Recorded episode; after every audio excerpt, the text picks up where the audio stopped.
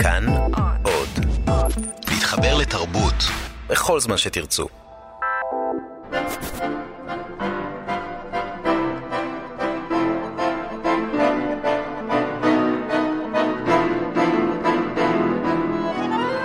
שלום לכם מאזינות ומאזיני כאן תרבות, חג פסח שמח. כותרת התוכנית קריאת ים סוף, ואיתי באולפן שלושה אורחים שידברו על ים הסוף הפרטי שלהם. על מאבק, על חלום, על דבר שביקשו להגשים והצליחו, לא כקלישה, אלא משום שקמו, יצאו לדרך ונגעו במו ידיהם בים הזה, ועשו במו ידיהם את המעשה הזה, את קריאת ים הסוף. כל אחד בתחום שלו. אני ענת שורון בלייס, ואיתי המאיירת והקומיקסאית אורית עריף, שלום לך. אהלן. העיתונאית המוטורית תמי גורלי, שלום. היי. גם לך. חג שמח. והצלם וחוקר ההיסטוריה של הצילום הישראלי, גיא רז, אתה כבר עושה לי פרצופים, מה אמרתי לא נכון? לא, הכל בסדר. שאני מצלמת אותי פשוט. גיא רז, שלום גם לך. ונתחיל איתך אורית, ואתם תצטרפו לשיחה, וכמובן אתם יכולים להתפרץ זה לזה ולקרוא זה לזה את הים שלו או שלה. את מפרסמת ספר ראשון, היי, מישהו שומע אותי? כן, יומן גרפי. כמו השיר של חמי עודנר. כן, איפה הילד. יומן גרפי, ספר קומיקס, אבל כאשר פותחים אותו מגלים סיפור שמתחיל בדיכאון. שעוד התחיל בילדות, בקיבוץ שבו גדלת, נמשך אל הבגרות, אל החיים הבוגרים, הצלילה אל המיטה, אל החושך, וכל פעם את מצליחה ואת מתמודדת ואת מקימה את עצמך מחדש בגילאים שונים. את מסיימת לימודי אומנות, את לומדת אומנות, את פונה לתחום האיור ואת מצליחה לפתח אותו, לאייר ספרים, לאייר עבודות, לפתוח בלוג פרק, כן. מאוד מצליח, שאחר כך הדברים שתפרסמי שם עם האיורים והסיפורים יהפכו לספר הזה. ומה שמעניין זה שהאיור על הכריכה רואים את בת דמותך שוכבת במיטה, והדמעות שנשפחות הופכות לים. אגב, ים, כן. נכון. סוג של ים. ים סוף, כן. ואני משיטה בתוך הים הזה סירות נייר קטנות. כדי שלא תיבעלו המאזינות והמאזינים, זה גם ספר עם הרבה הומור. נכון. איך מתחילים לכתוב על דיכאון? איך לא מתביישים? איך אוספים את עצמך? אני חושבת שבעיקר יש בנפש או איזושהי הרגשה מאוד חזקה שרוצים, שאני רוצה לספר סיפור, שיש לי כל מיני דברים להגיד ש... בקיצור, אם מדברים, חשבתי על זה קצת, על מהי קריאת ים סוף שלי, אז אני חושבת שזה סוג של יציאה לאור. זאת אומרת, גם הספר יצא לאור, אבל גם בתוך הסיפור שמסופר בספר, יש כל מיני יציאות לאור השמש, יציאות מהארון, דיבור וייצוג של דברים, של נושאים. אני לא אגיד שלא מדברים עליהם בכלל, אנחנו ב-2019, אבל אולי מדברים עליהם לא מספיק, וכן הלאה. כן, או שיש ספרי הדרכה יותר פופולריים שמנסים לעסוק בתקים את עצמך, תצליח, או תטפל בדיכאון, כן? כן. לקחת את הנושא הרציני הזה, ודווקא אני חושבת משום ששמת אותו בתוך הסוגה הספרותית הזאת, אז אולי העיניים והאוזניים יהיו פקוחות לקלוט את זה, לומר, אוקיי, גם לי זה קרה, גם לי זה קורה. כן, אני חושבת שבאמת הסוגה הזאת של קומיקס לא מאפשרת, ובעיקר יומן, לא מאפשרת להישאר באיזושהי רמה כללית, אווירתית, אלא, זאת אומרת, חייבים לצייר משהו. הסיפור הוא גם מאוד אישי, מפורט, והדברים הם מאוד על השולחן. כן, ויש פה באחד האיורים הראשונים שאת מנסה לאייר או לצייר מה זה דיכאון, וזה באמת דיכאון לא כקלישאה. זה דיכאון שגורם לו לתפקד איזשהו בור עמוק שעליו ניצב הבן זוג שלך, או אימא שלך, כל פעם מישהו אחר, והזרועות נשלחות. זו הפסיכולוגית שלי. או הפסיכולוגית. כל מיני איורים שבהם אנשים מנסים להוציא אותך מהבור. כן, לפעמים אני מושכת אותם פנימה, יחד איתי. אז אנחנו תכף נחזור אלייך, ולראות איך את קוראת את הים הזה, שאת גם מציירת וגם קוראת אותו. תמי גורלי, את ממש קוראת את הים, את נוסעת, עוברת את הים, העיתונאית המוטורית הישראלית הראשונה, יש עיתונאים מוטורים, אבל כמובן. העיתונאית הראשונה שהצליחה, אני חושבת, להביא סיפורים, רעיונות עם אלופי המרוצים הדו-גלגליים, המוטו-GP, ולפני שתגידו מה לזה ולתרבות, אתם צריכים להבין שבאירופה ובארצות הברית, וגם במזרח הרחוק, וגם במזרח הקרוב, ספורט מוטורי הוא תרבות לכל דבר. האלופים והרוכבים המוכרים הם פשוט גיבורי תרבות שם. כן. יש אלופים שהם שניים עכשיו שהם מובילים מתוצרת ספרד, מרק מרקז, חורחה לורנזו, מסתובבים בספרד ופשוט רואים אופנועים שלהם, מוזיאונים שלהם שיש להם, זה חלק מן התרבות. ולנטינו רוסי, האיטלקי, הוא לא פחות חשוב מכל מעצב אופנה איטלקי אחר, או אפילו מלאונרדו דה וינצ'י. והנה פה בישראל הקטנטנה, מוקפת ה-BDS, את מצליחה להגיע אליהם ולהביא את הסיפור שלהם לקהל הישראלי, שיש לך המון המון קהל כאן. זה נשמע נורא מפוצץ, אבל זה מתחיל מאהבה.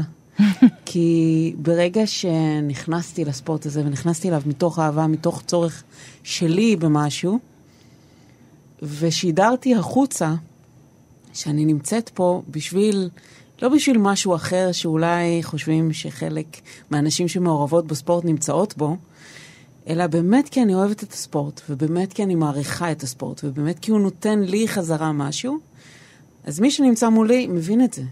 הרוכבים מבינים את זה. אני גדלתי יחד איתם, אפשר להגיד, כי את מרקז ראיינתי כשהוא היה בן 15.5, בפעם הראשונה. אז הם ראו את זה, והם רואים אותי כל השנים הללו, וזה מאפשר לי להגיע לאיפשהו. זאת, אתם צריכים להבין שזה אנשים אלופי עולם, גיבורי תרבות, שבאמת להשיג את הרעיון זה, אוקיי, תתקשרו עוד שנתיים, משהו כזה בערך. לפעמים, כן. איך זה מתחיל? את לא רוכבת, נכון? לא. אוקיי, אני לא מכירה הרבה בנות ישראל קשרות, שהחלום שלהם זה להיות עיתונאית מוטורית. כן, איך אבל, זה מתחיל?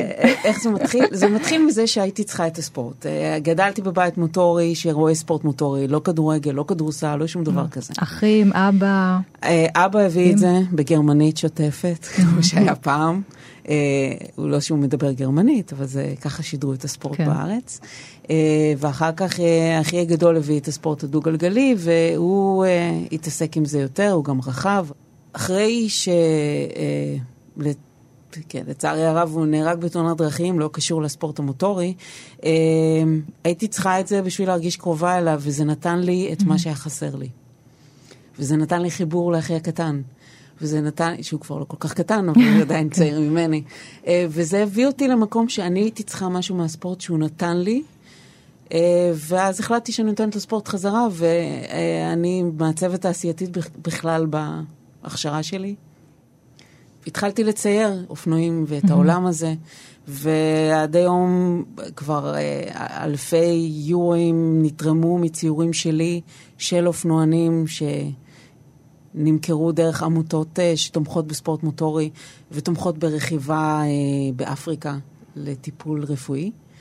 ומשם הדברים התגלגלו, והסקרנות שלי וההתעניינות שלי בספורט גדלה, והפכה להיות משהו שהיה מעבר לזה, זה צמח לתוך מה שקרה פה.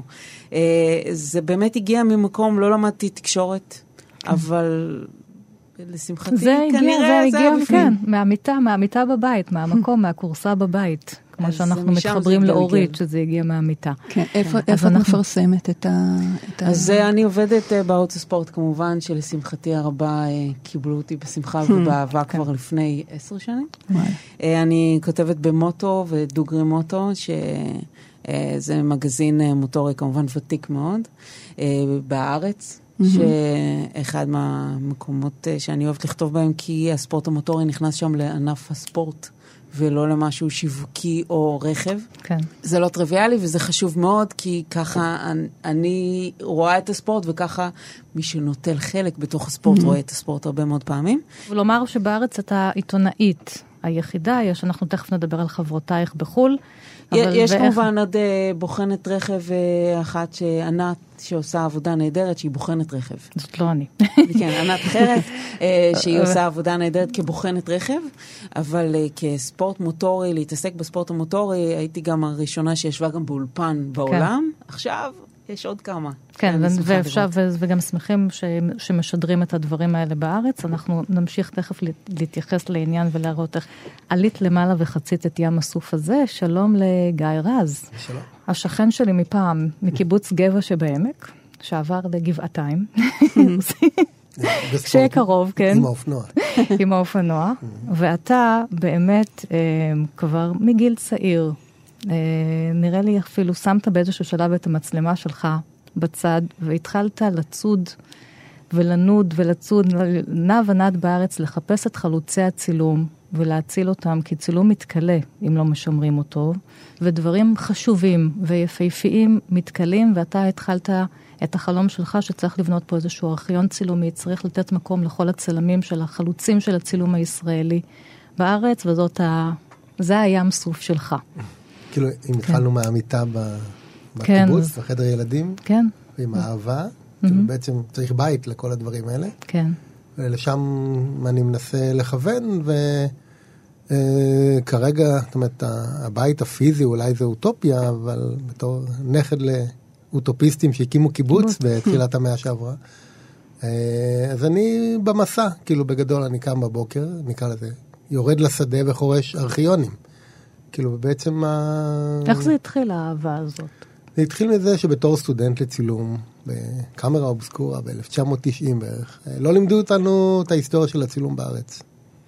וכנראה שהבנתי שהיה פה משהו. ופתאום קם אדם בבוקר ויורד לארכיון ורואה אוצר של צלם אחד, ואז פתאום כשאתה יורד לארכיון, מה, בקיבוץ? כי גם בקיבוצים היו ארכיונים. לא, וזה חלק מהעבודה שלך. זה סגה בפני עצמה. כן, לא ארכיונים מסודרים. שוב, אנשים שומרים באיזשהו בוידם, באיזשהו מחסן קטן ליד הצריף. אני אדייק לך את זה בגדול. באיזו גיגית. בשביל הפתיח, אז חלק באמצע ים סוף, כשהייתי, אז יצא ספר ב-2003, שנקרא צלמי הארץ. יש שם קורות חיים של 200 צלמים על 150 שנה. הספר הגדול הבא, אפרופו קיבוצים, תוכנן להיות על צלמי הקיבוץ, שמבחינת המחקר יש, זאת אומרת, הם בכלל לא ידועים, עם הצלמים של מה שנקרא הקרנות הציוניות, או צלמים שהיו בערים יותר ידועים. או אפילו ידועים. צלמים מטעם. כן, כן. בעיקר מטעם או בערים. וזאת מה שנקרא סוגה בפני עצמה, וזה אחד הפרויקטים הגדולים הבאים של צלמים בקיבוצים של פעם. אז מה היה הדבר הראשון שמצאת? כשאתה אומר למה אני לא מכיר אף אחד פה, למה מלמדים אותי רק צלמים מכונה? אני אחזור אפילו הביתה אל התמונה בסלון של ההורים שלי, של סבא וסבתא האלה שהקימו את הקיבוץ ב-1921, ויש חותמת בפינה של הצילום של סוסקין. הצלם של תל אביב. כן. ואז אתה מתחיל לחפש איפה הארכיון של סוסקין, כדי לראות באיזה יום הם הגיעו בכלל לסטודיו שלו, ברחוב הרצל 24. אז אתה מגיע ליומנים, אז אתה רואה שליד הפלטה זכוכית של הסבא וסבתא, יש עוד 10,000 פלטות. ואתה שואל את המנהלת של הארכיון, מה קורה עם זה? היא אומרת, לא קורה עם זה. אני מדבר איתכם על 1997, 8 בערך. אז אני אומר לה, בוא נסרוק. אז התחיל הדיגיטציה שלה. ואמרתי לה, אני אסרוק. היא שואלת מי אסרוק. אמרתי, אני אסרוק. ישבתי לילות בארכיון מכון לבון.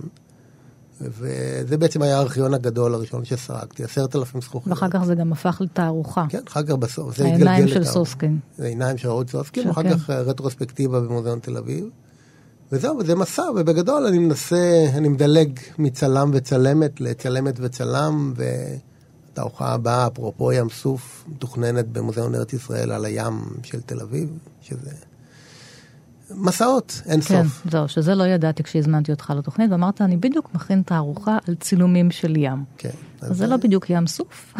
כן, אבל זה אותה מים, המים של ים כן, תיכון. מתחברים. כן, מגיעים לים סוף. אני זוכרת תערוכה שהייתה לפני כשנתיים, בבית שטורמן בעין חרוד, המוזיאון שם לצד המשכן בעין חרוד, של ציפורה דוד, מישהי מעין חרוד שאתה מצאת, שגדלה, נולדה באירופה, בווין גם. בווין, כן, אוסטריה למדה צילום בווינה. כמובן שההוריה רצו שהיא תנסה, היא ניסה, הייתה לאיזושהי ילדה, אבל כנגד כל הבקשות, משאלות של ההורים להיותה איזושהי אישה בורגנית שיושבת בבית, היא הגיעה לארץ כאן עם החלוצים, עם הילדה שלה לבד, לחיים מאוד קשים.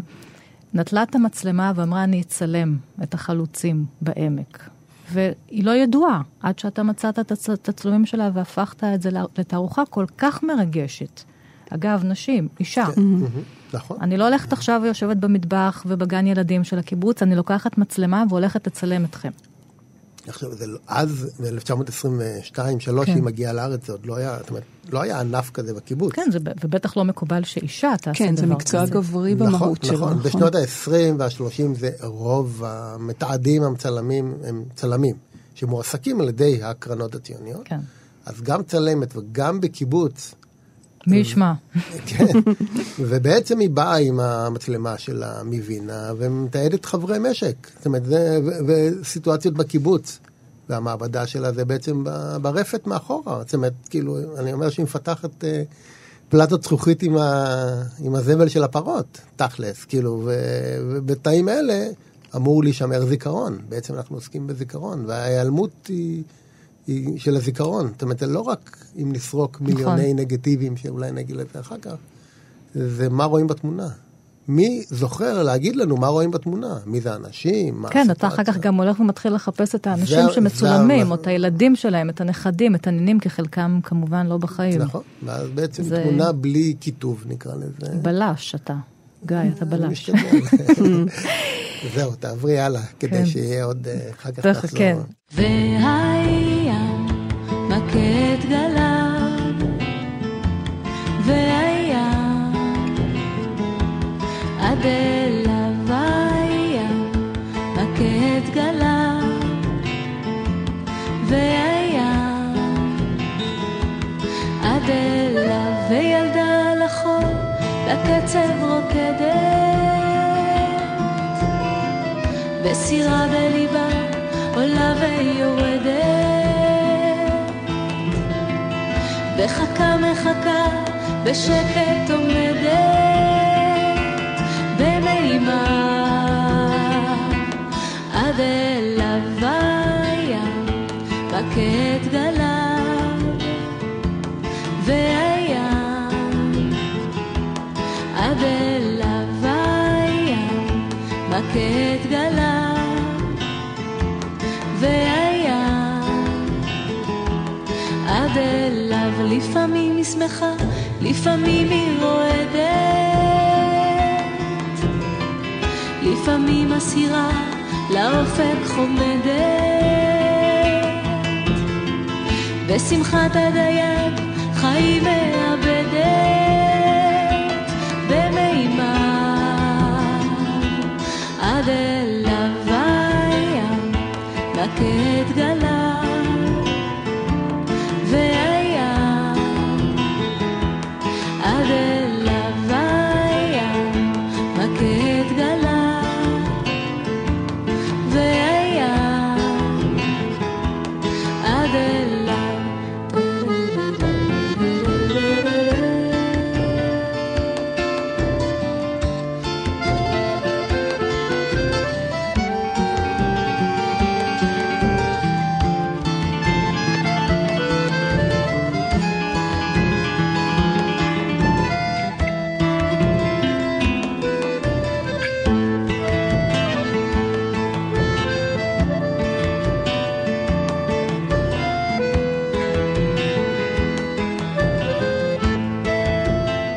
תרבות, פסח, באולפן שלושה אורחים עם ים האסוף הפרטי שלהם שהם חצו, המאיירת והקומיקסאית אורית עריף, חוקר הצילום גיא רז, והעיתונאית המוטורית תמי גורלי.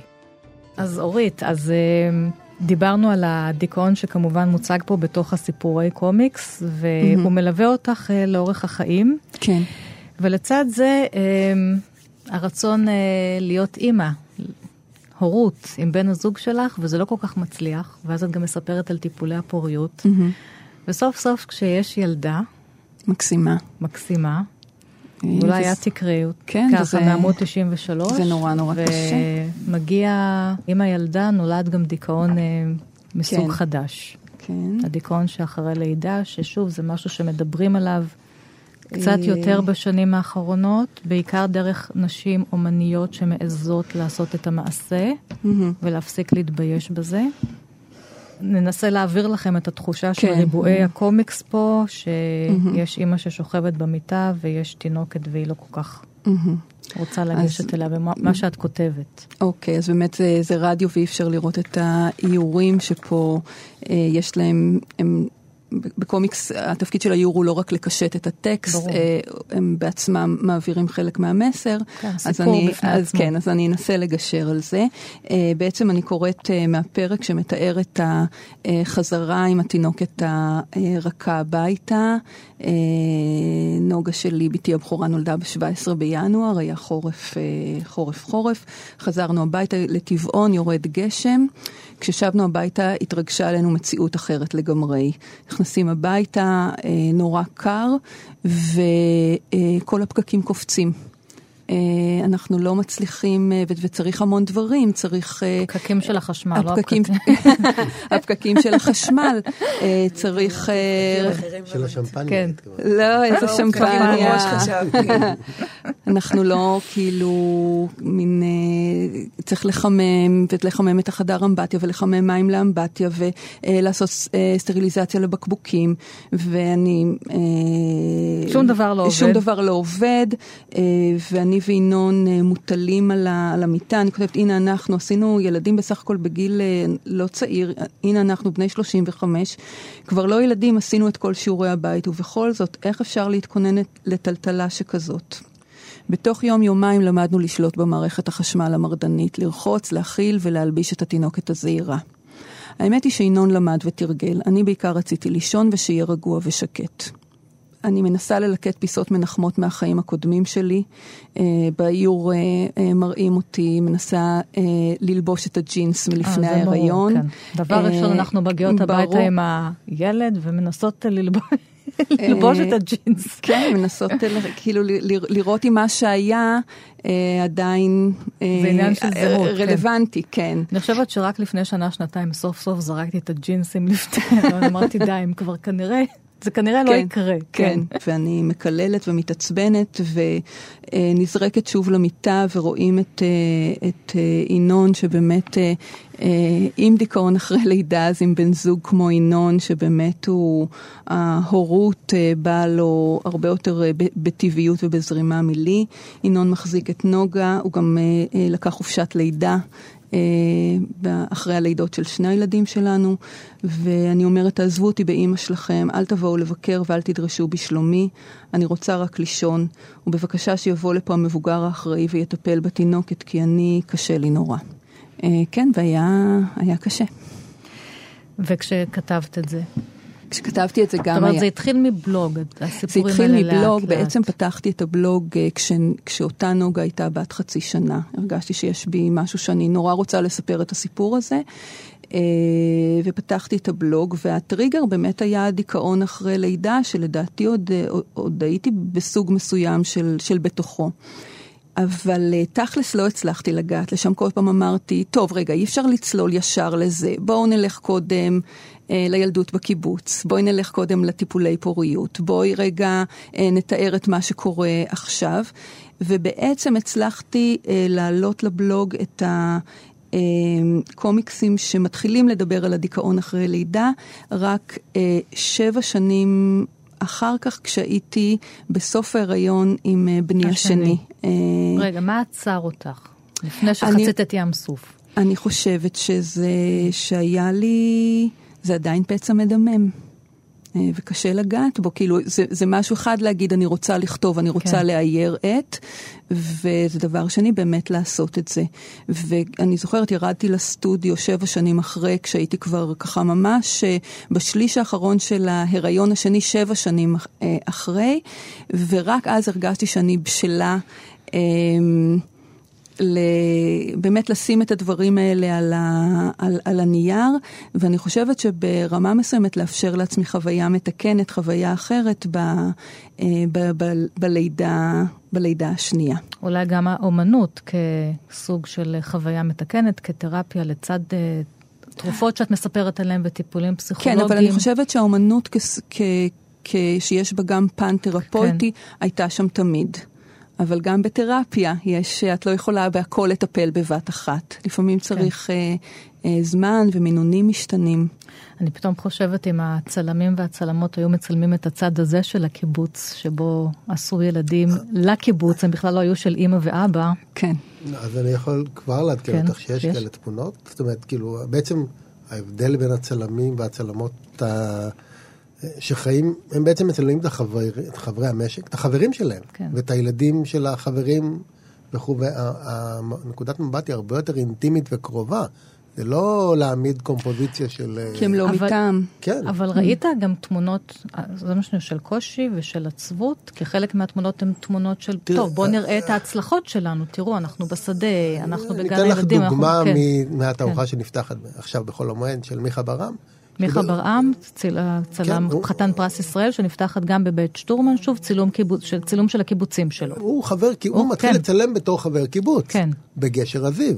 ואחד הפרמים הראשונים שהוא מצלם, זה את הקבר הראשון בגשר הזיו. קבר, לא הילולה. הכישלון.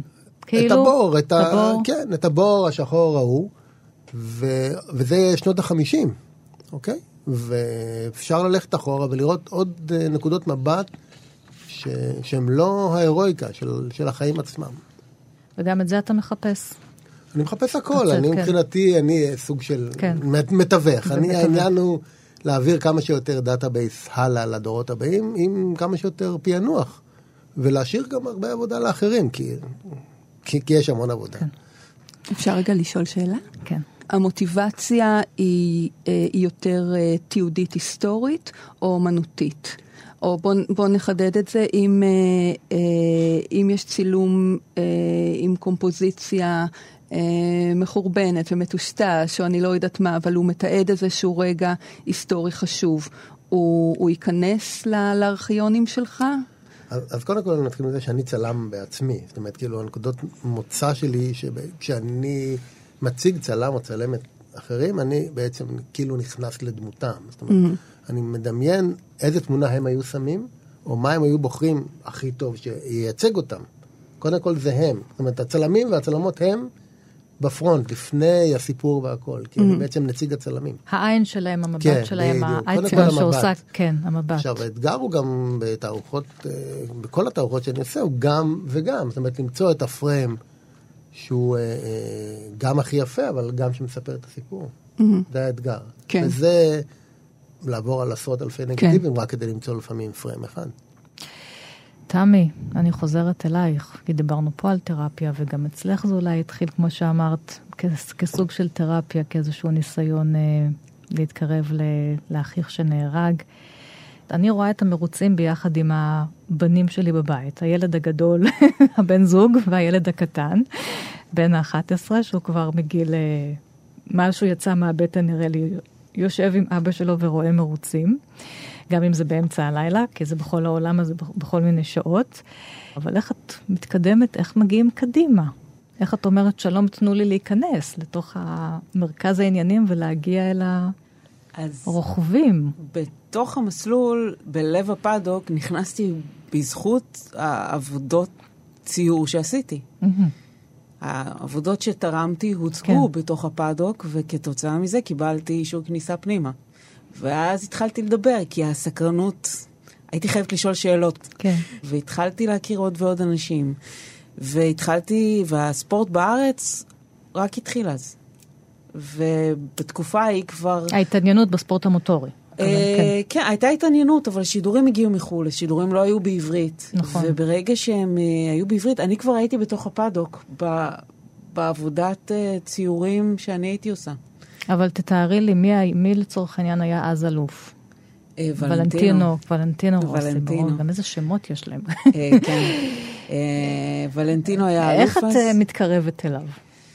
כשהוא נמצא לו בתוך הבוטקה הגדול הזה, לכל אחד מהרוכבים יש כמו איזה מוסך גדול עם עשרות אנשים שמטפלים בו, מכונאים ואנשי צוות, והוא נמצא שם וכולם מסביבו. כשאני התחלתי, ובעצם התחלתי גם את העבודה העיתונאית, אז הייתי יחסית, היה מספר מאוד קטן של נשים. כן. אז אני גם יודעת שבפעם הראשונה שנכנסתי לחדר המדיה, אז יש כולם שעדו מי אני, כי היו לחששו מסביב ושאלו מי זאת, שנכנסה פתאום וגם היא לא איטלקיה ולא ספרדיה. ואת גם לא מחזיקה מטריה או נותנת פרסים באיזה מיני קצרצר ונעלי עקב בגובה 20 סנטימטר. למרות שעשיתי את זה שמה שעברה בשביל כתבה בארץ. כן, זהו, עשית את זה בשביל כתבה. כן, כי נכנסתי לוויכוחים על העניין, והזמינו אותי להיות, ואמרתי, אני אראה גם את הצד השני. כי עדיין בהרבה מרוצים אפשר לראות, לא בכולם, יש לזה מודעות, אבל עדיין בהרבה מרוצים אפשר לראות אותם כמין דיילות יופי, שמלוות ומחזיקות לכל הרוכבים את המטריה. יש פחות, נכון, יש מודעות.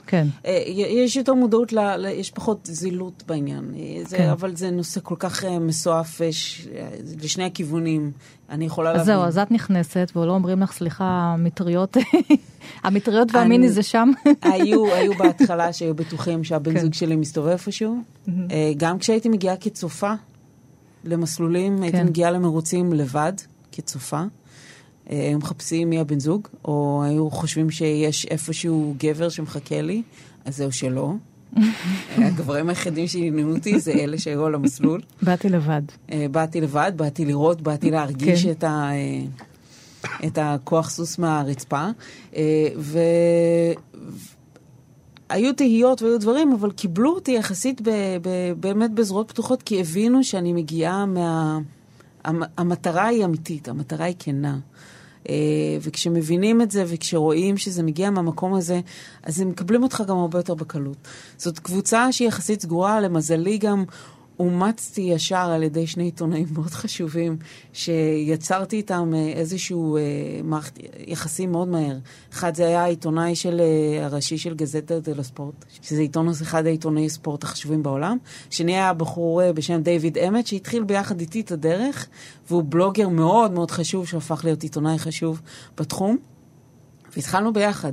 והם ימצאו אותי, הגזטה דל ספורט היה שם 15 שנה לפני, 20 שנה לפני, אבל הם ימצאו אותי ביחד, ולקחו אותי איתם, ועזרו לי למצוא את הדרך, ולאט לאט בונים את זה. תראי, אין לנו איזה ספורט מוטורי ברמה הזאת בארץ. יש כל מיני מרוצים, בעיקר מרוצי שטח. יש כל הזמן פנטזיות לבנות פה איזשהו מסלול לספורט המוטורי של האופנועים הגדולים, מה שנקרא, אבל זה לא כל כך קורה, כי באמת מדובר בהשקעה כספית מאוד גדולה. אז איך מעברתים את התרבות המוטורית? איך מביאים אותה לעברית ולמקום שבו כזה ספורט זה לא קיים רק על המסכים בבתים של הרבה מאוד אוהדים, יש לומר, יש קהילה מאוד גדולה בארץ. כן, אבל ולנטינו רוסי זה עובר בעברית, עובר בכל שפה. זה האיש המיוחד הזה באמת עובר בכל שפה שהיא. זהו, זה מרתק כמה פעמים אני אומרת לכל מיני אנשים את השם שלו, והאנשים יודעים מה זה, למרות שאין להם שום קשר לאופנועים, אבל את השם שלו הם מכירים. הוא תופעה, הוא באמת תופעה, הוא גם... אתה צריך לצלם אותו. ואת להייר אותו. תכף נדבר על אופנועים בהיסטוריה של הצילום. כן, הוא באמת תופעה, והוא גם, הוא הספורטאי הבודד המרוויח ביותר באיטליה, שזה משהו שהוא קשה בכלל להבין. בארץ, לא כל מי שאני מדברת איתו מבין את גדולת התופעה ומה זה אומר. הוא גיבור תרבות. גם יש לו קריזמה מטורפת, שזה משהו שקשה באמת.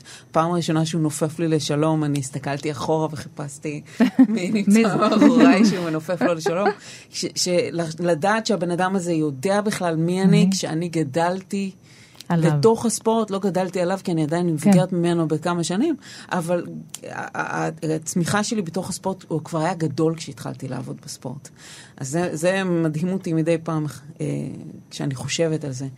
אבל איך מעברתים את זה? יש מילים שאין בעברית, אבל אני חושבת שההערה של המוזיקה של המנועים, והאדרנלין, והקרב, ויש כל כך הרבה יופי בספורט הזה. וכמו שאמרת, זה תרבות, זה תפיסת עולם. זה יש פה משהו מעבר, יש משהו בספורט הזה שנותן, שאני רואה בו, אני יכולה לראות את זה לפעמים גם בכדורגל, אני יכולה למצוא את זה בכדורסל, אני יכולה למצוא את זה בכל מיני ענפי ספורט אחרים, שאתה מסתכל ומשווה, אתה מוצא דברים מקבילים, אבל יש משהו בשילוב הזה של המכונה והאדם והקבוצה קיף פלינט, שלצערנו התאבד והיה אוהד מוטורי גדול, ורוכב בעצמו, קבוצות בעצמו, והוא תיאר את האחווה הזאת שיש בלהקה, לעומת האחווה שיש בתוך קבוצה. זה משהו שקשה למצוא במקום אחר. כאישה לא תמיד קל להיכנס לתוך האחווה הזאת. בדרך כלל זה לא מגיע מהפן המקצועי, זה מגיע מהפן של האוהדים, אבל מוצאים את הדרך. כי ברגע שהם מבינים שאת שם מאותה הסיבה שהם, ולא בשביל לחפש משהו אחר. כן. אז הם... שזה המקצוע שלך. זה הפאשן וזה המקצוע שלך. כן, כשמבינים שזה לא מגיע מאיזשהו ריק או מחיפוש, כי אני מודה שבהתחלה תהו מה חיפשתי, מה אני מחפשת, והאם אני מחפשת... אני גם שומעת את זה עדיין מדי פעם על קולגות. מחפשת בעל. לא, אני לא שומעת מחפש בעל. יש לי חברות שנשואות... זה כל כך רע להיות, את יודעת, להתחתן עם מישהו ששווים הרי עשרות מיליונים. הם שווים עשרות מיליונים, אבל הכאב... ואז לתת כסף לגיא רז שיפתח ארכיון. יש לי חברות שנשואות לרוכבים באליפויות העולם. כן. כי מה לעשות? כאישה את גם מתחברת לזה. זה די סיוט. זה די סיוט. זה לא פשוט. גיא, הזכרת תערוכה, צילומי אופנועים? מצאת? עוד פעם, אני אומר, אם נאתגר אחד את השני, פה בארץ, היסטוריים? קודם כל, אפילו ספורט, אני לא זוכר אם לא מכבי הראשונה או השנייה, אבל היה מסע אופנועים של גיוס כספים. הראשונה. מארץ ישראל לאירופה וחזרה. שנות ה-30 אנחנו מדברים. סרט תיעודי בחזרה מברלין, מסע שעשו רוכבי אופנועים באירופה, צריך לצאת. כן. אז זה עוד מסע, ויש גם את יחידות אופנוענים של הפלמ"ח, של שואלי שמשון וכאלה. זאת אומרת, יש היסטוריה של אופנועים, רק היא לא מתכווננת לספורט, אלא יותר בהקשרים, נקרא לזה. טוב, הנה לך רעיון לתערוכה. כן, זה אין סוף. תמי עוזרת לך. לא, העניין הוא לא למצוא רעיון לתערוכה, העניין הוא הזמן שצריך להקדיש לכל תערוכה. אז זהו, אז בוא נדבר על זה. כי החלום הוא באמת הבית הזה, שיהיה בית שארכיון לצילום המקומי. ובאופן מפתיע, לא רוצים להשקיע בזה כסף. ואני הולך מפה והולך לשם, והולך פה לעמותה, ופה למוזיאון, ופה לאיזשהו בית אומנות. עכשיו סוף סוף נתנו איזשהו בית קטן במוזיאון... ארץ ישראל. הם נתנו הכרה, אבל תכלס אני ממשיך באותה דרך. שאתה פחות או יותר עושה את זה לבד. כן, כאילו תכלס אני ממשיך לבד, אם פעם... אתה יכול להסביר לי איך אף אחד לא חושב שצריך לשמור את התצלומים האלה במישור של התיעוד וגם במישור האומנותי. תראי, זה גדול עליי, אני הבנתי שאני ממשיך בדרכי, אם מישהו ירצה שיצטרף, אני אשמח כמובן, עברתי כמובן את כל המוסדות האפשריים, בגדול מה שעושים פעולות השימור והדיגיטציה האינסופים, הם יותר בעניין של, נקרא לזה, היסטוריה ונוסטלגיה, ופחות הצלם בנקודת המבט שלו, זאת אומרת, כאילו, זה, ואת זה אני מנסה להעיר באלף. ניתן דוגמה גם על ארכיונים סגורים למשל, זאת אומרת, תערוכת רובינגר שעומדת נגיד עד יום העצמאות במוזיאון הארץ. דוד רובינגר, גם חתן. גם חתן, נכון. הוא מכר את האוסף שלו לידיעות אחרונות למשל. יש שם 500,000 נגטיבים שלא פתוחים לחברה הישראלית. זה רכוש שלהם. זה כרגע סגור, כן. אז יש עוד ארכיונים שנמצאים נגיד בידיים פרטיות. ואחד הדברים שאני אנסה עכשיו כשיש את המוזיאון לצידי, לנסות לנסח מה שאני קורא את חוק הצילום. כאילו אם יש חוק קולנוע, ויש תקציבים לקולנוע ולמורשת, אפילו ליזום מה שנקרא פרויקטים של תיעוד בארץ הזאת. הרי כל צלם עובד היום לעצמו, ואם אני חושב שראוי לתעד, לא יודע מה, איזושהי פעולה או איזשהו רעיון או איזשהו מהלך בארץ, זה לא נעשה. זאת אומרת, אני אומר... חוק כזה אמור גם להסדיר את הזכויות, את השימור, את הפעולה. מי מטפל בצילום של היום? כולם מדברים על העבר. בהווה, אין מנגנון שמרכז את ואנחנו עוסקים גם בצילום דיגיטלי. זה כבר לא נגטיבים שעוד איכשהו נשמרים באיזה מקום, זה מחשבים. יכול להיות שיהיה איזה באג, ויעלם זיכרון. זאת אומרת, זה קורה. כן. אז זה מסע אינסופי, אפרופו, נחזור רגע לים סוף עם הקבצים הדיגיטליים, אני אומר, אם אני עובר בים, אז מצד אחד יש לי את הגלים של הסריקות, של הדיגיטציה של העבר, ומצד שני יש את הקבצים שכבר מצלמים דיגיטלי בצד שני, ואני עובר בהם, ומנסה לעשות איזשהו סדר כלשהו. והמשפחות? המשפחות של כל הצלמים, הן לא מעורבות, הן לא דוחות. מעורבות, אבל בסוף הכל נגמר בכסף. כאילו, הם אומרים לי, תשמע, או שתבוא תיקח. נגיד שאני אבוא ויקח. אני צריך לשכנע מישהו שיהיה מוכן לקלוט את זה. כאילו, גם החסן עולה כסף. המשפחות של הצלמים לא בהכרח תמיד יש כסף. נכון, אז לפעמים יש אוספים שנזרקו לפח. ברור לי, כאילו, אתן לך דוגמה מהצלם של חיפה. היה צלם שם צבי פייגין בחיפה, שהוא במקביל לסוסקין בתל אביב. אני מנסה כבר 15 שנה לעניין את פרנסי חיפה בתערוכה על הצלם הראשון של חיפה, וזה לא מצליח. עכשיו, מה המשפחה עושה עם זה? אין לה מה לעשות עם זה. ב-63-4, שנות ה-60 הוא נפטר. לא מודעות של ארכיון, לא מודעות של שימור. צריכה לפנות את זה מהבית. אז מה שנקרא, הבנות שכבר נפטרו, מאז שפגשתי אותם, סיפרו לי שבעצם היא רצתה לעשות מזה קצת כסף אולי, וחיפה עיר נמל, פועלים. כן.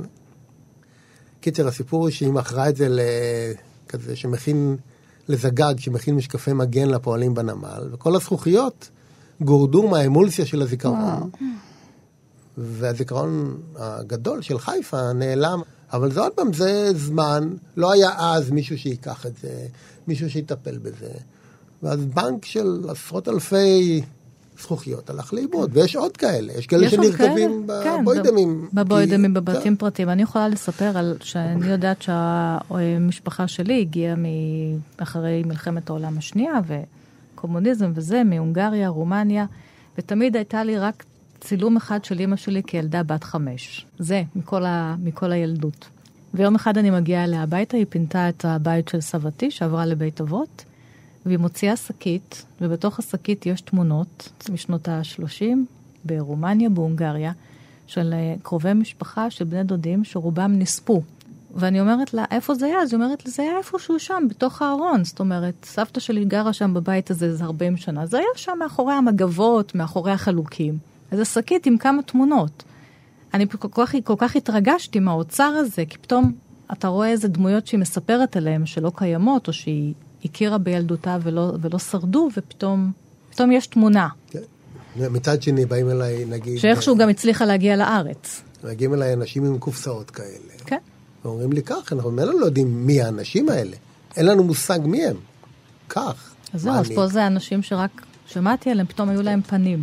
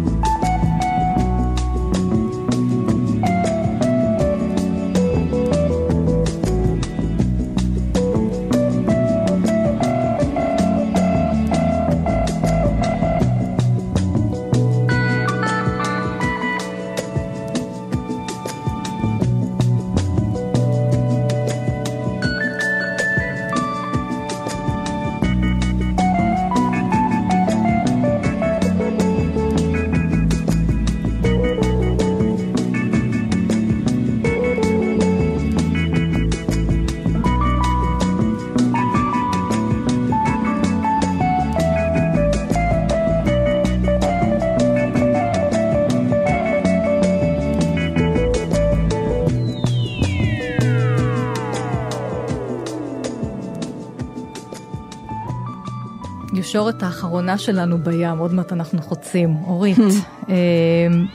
אז השלב האחרון זה לקחת את הדברים שנאספו בבלוג, הבלוג כן. היצירתי שלך, ולהגיד, אוקיי, עכשיו אני גם רוצה שיהיה ספר. לעבור מסקרים לפרינט. כן, כי יש יותר ויותר ספרים, הסוגה הזאת של רומנים כן. גרפיים, של ספרות, של ספרות קומיקס למבוגרים, לא רק לילדים, mm-hmm. הולכת וצוברת פה מקום נרחב על מדף הספרים ודברים מאוד מעניינים, אבל גם זה, יש לך פה איזשהו סיפור מצחיק, בסדר, את רוצה ספר, זה לא פשוט להוציא ספר, גם ספר כזה זה דבר יקר יותר מבחינת כן. הדפוס, ואז את פונה לאיזה מישהי שממליצה לך על איזה מומחית לקומיקס, כן. ואת מתארת את השיחה איתה, שפחות או יותר מחזירה אותך למצרים כמעט. כן. הכל הזה, כתוב בספר. הפרק שאת מכוונת אליו, הוא לא נוגע לספר, הוא נוגע לחוברת עם 3 קומיקסים שהוצאתי לפני 7-8 שנים, ופניתי למעצבת גרפית שתיתן לי ככה כמה טיפים לגבי הדפסה שנייה, והיא שאלה אותי מאוד בעדינות אם יכולה להגיד מה היא חושבת. ואז מאוד בעדינות היא מתחילה. כן. יש כאן תחושה של שטחיות או שטיחות. כן. אפשר לנסות חלוקה אחרת של פרמים. הדפיסו את זה בכיוון הלא נכון של הנייר. דימוי אחד חזק על הכריכה היה יכול מאוד להוסיף. יש כאן בעיה של קונטרסט חזק מדי. אני ממליצה לך להסתכל על קומיקס אוזבקיסטני. זה לא עבר רגע, כל מיני בועות שיוצאות למעפה, מלא מלא מלא מלא הערות. אף אחת מהן לא תקשיבי, תחפשי מקצוע אחר, או משהו נורא דרמטי, מלא מלא, כמו סיכות קטנות. רמיזות. לא, מאוד קונקרטי, כאילו, אבל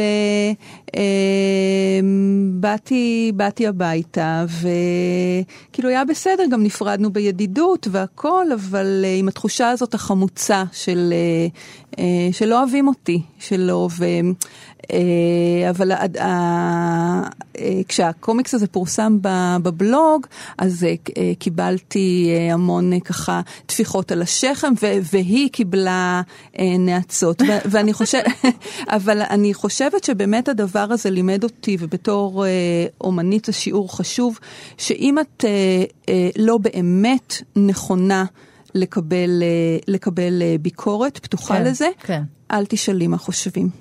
טוב, כי נראה לי שבכל מקרה, בכל התהליכים האלה של יצירה, תמיד עוד עין או עוד אוזן, נכון, אבל יכולים לדייק. זה נכון, אבל את קודם כל, זאת אומרת, צריכה להיות שלמה עם עצמך.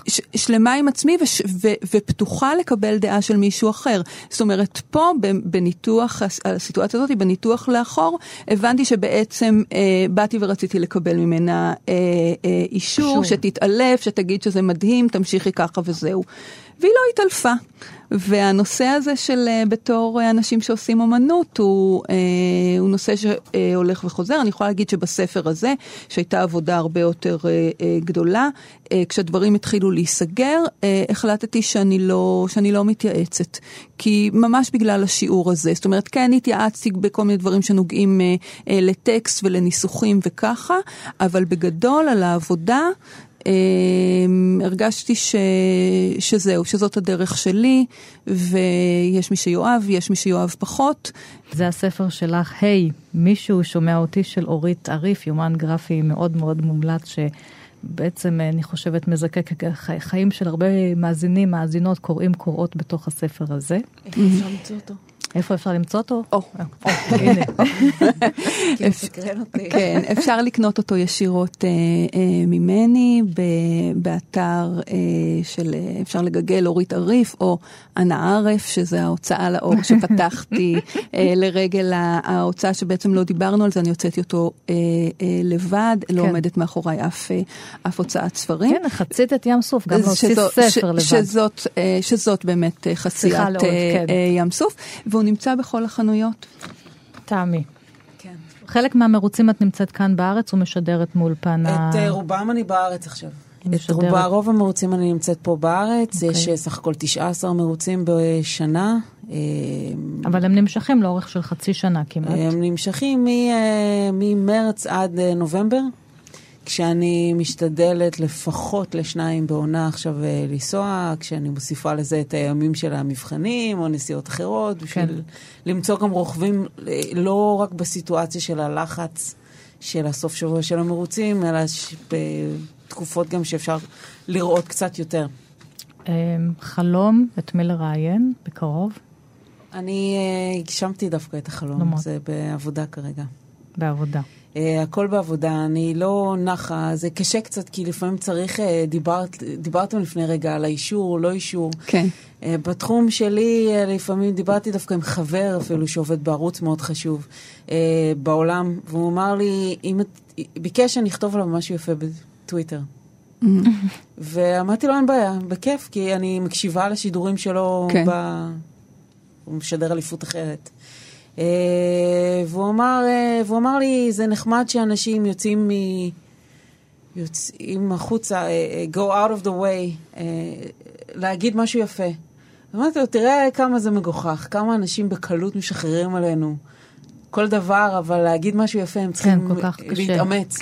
אז זה החלום שלי, שאני אצטרך פחות להתאמץ, לשמוע דברים יפים גם. ושקצת יותר אנשים יבינו את הספורט הזה, שהוא יקבל עוד מקום. זה פחות או יותר החלום שלי, שאני אוכל להמשיך לעשות את מה שאני אוהבת, להעביר את מה שאני אוהבת, שאנשים יוכלו לראות את זה קצת מהנקודת מבט שלי, ולא לחשוב כמה מסוכן, לא מסוכן. בחוץ לארץ יש מוזיאונים לכל הספורט המוטורי הזה, וכמעט בכל מדינה אפילו כמה. זה באמת ספורט, ויש, כמו שאמרנו, גם מי שנוסע לברצלונה יש מוזיאון נפלא, מי שנוסע עושה, אפשר לעשות טיולים נפלאים בבולוניה, באיטליה, ולעבור ממוזיאון למוזיאון. ויש לך חברות שאתם גם עוזרות אחת לשנייה, באמת עוד ועוד עיתונאיות בחוץ לארץ, ואתם מחזקות זו. אנחנו בוואטסאפ. בפול עיתונאיות המוטוריות. יש, האמת שכמה מהעיתונאיות החשובות בעולם הם נשים. כן. מי שמובילה את השידור בספרד זו אישה. אז זה תענוג גדול גם לראות אותן צומחות, כי אני זוכה לראות את הצמיחה הזאת, שאני שותפה לצמיחה הזאת, והכי כיף זה לקבל הודעה מן כתבת בספרד שכותבת לי שאני השראה בשבילה. וואו. ואז אני נמסה.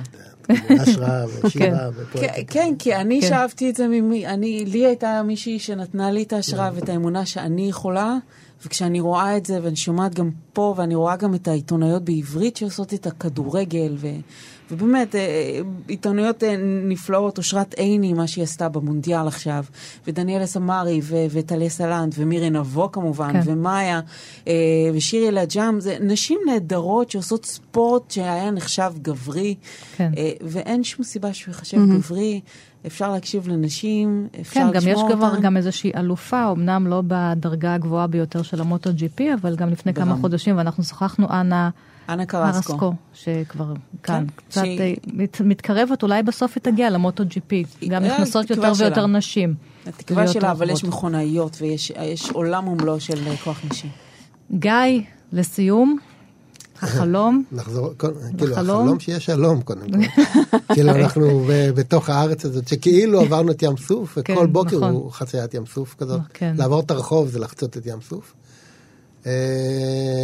כאילו, לעשות מה שנקרא פחות, אבל יותר. זאת אומרת, אין סוף של העבודה, הוא יישאר לנצח, אבל להקדיש יותר זמן לפרויקטים ארוכי טווח. כן, כי אצלך זה באמת העניין של אינסוף, זה למצוא תצלומים לפעמים בכמויות. אני גם יודע שכמות הדברים שאני יודע, או מה שיש לי על המחשב, הוא לא ייחשף לעולם, כי אני לא אגיע לזה פשוט. זאת אומרת, יש אינסוף תיקיות. אז זאת אומרת, להעביר את זה לדור הבא. להעביר, כמה שיותר להעביר הלאה. להעביר הלאה. תודה רבה לכם שחציתם איתי את ים סוף. אורית עריף המאיירת והקומיקסאית עם הספר שלך, והחוקר צילום והצלם, ומי ששומר על התצלומים, גיא רז. אתה שוב עושה לי פרצוף, אתה רוצה עוד... את עוד פעם מצלמת אותי. לומר עליך משהו אחר? לא, הכל טוב, אני פשוט יודעת. צריך להעביר את המבוכה מעבר למקום. והעיתונאית המוטורית תמי גורלי. תודה לך. שימו גז ושיהיה חג שמח. אני ענת שורון בלייס, כאן תרבות. תודה לכם המאזינים והמאזינות, להתראות.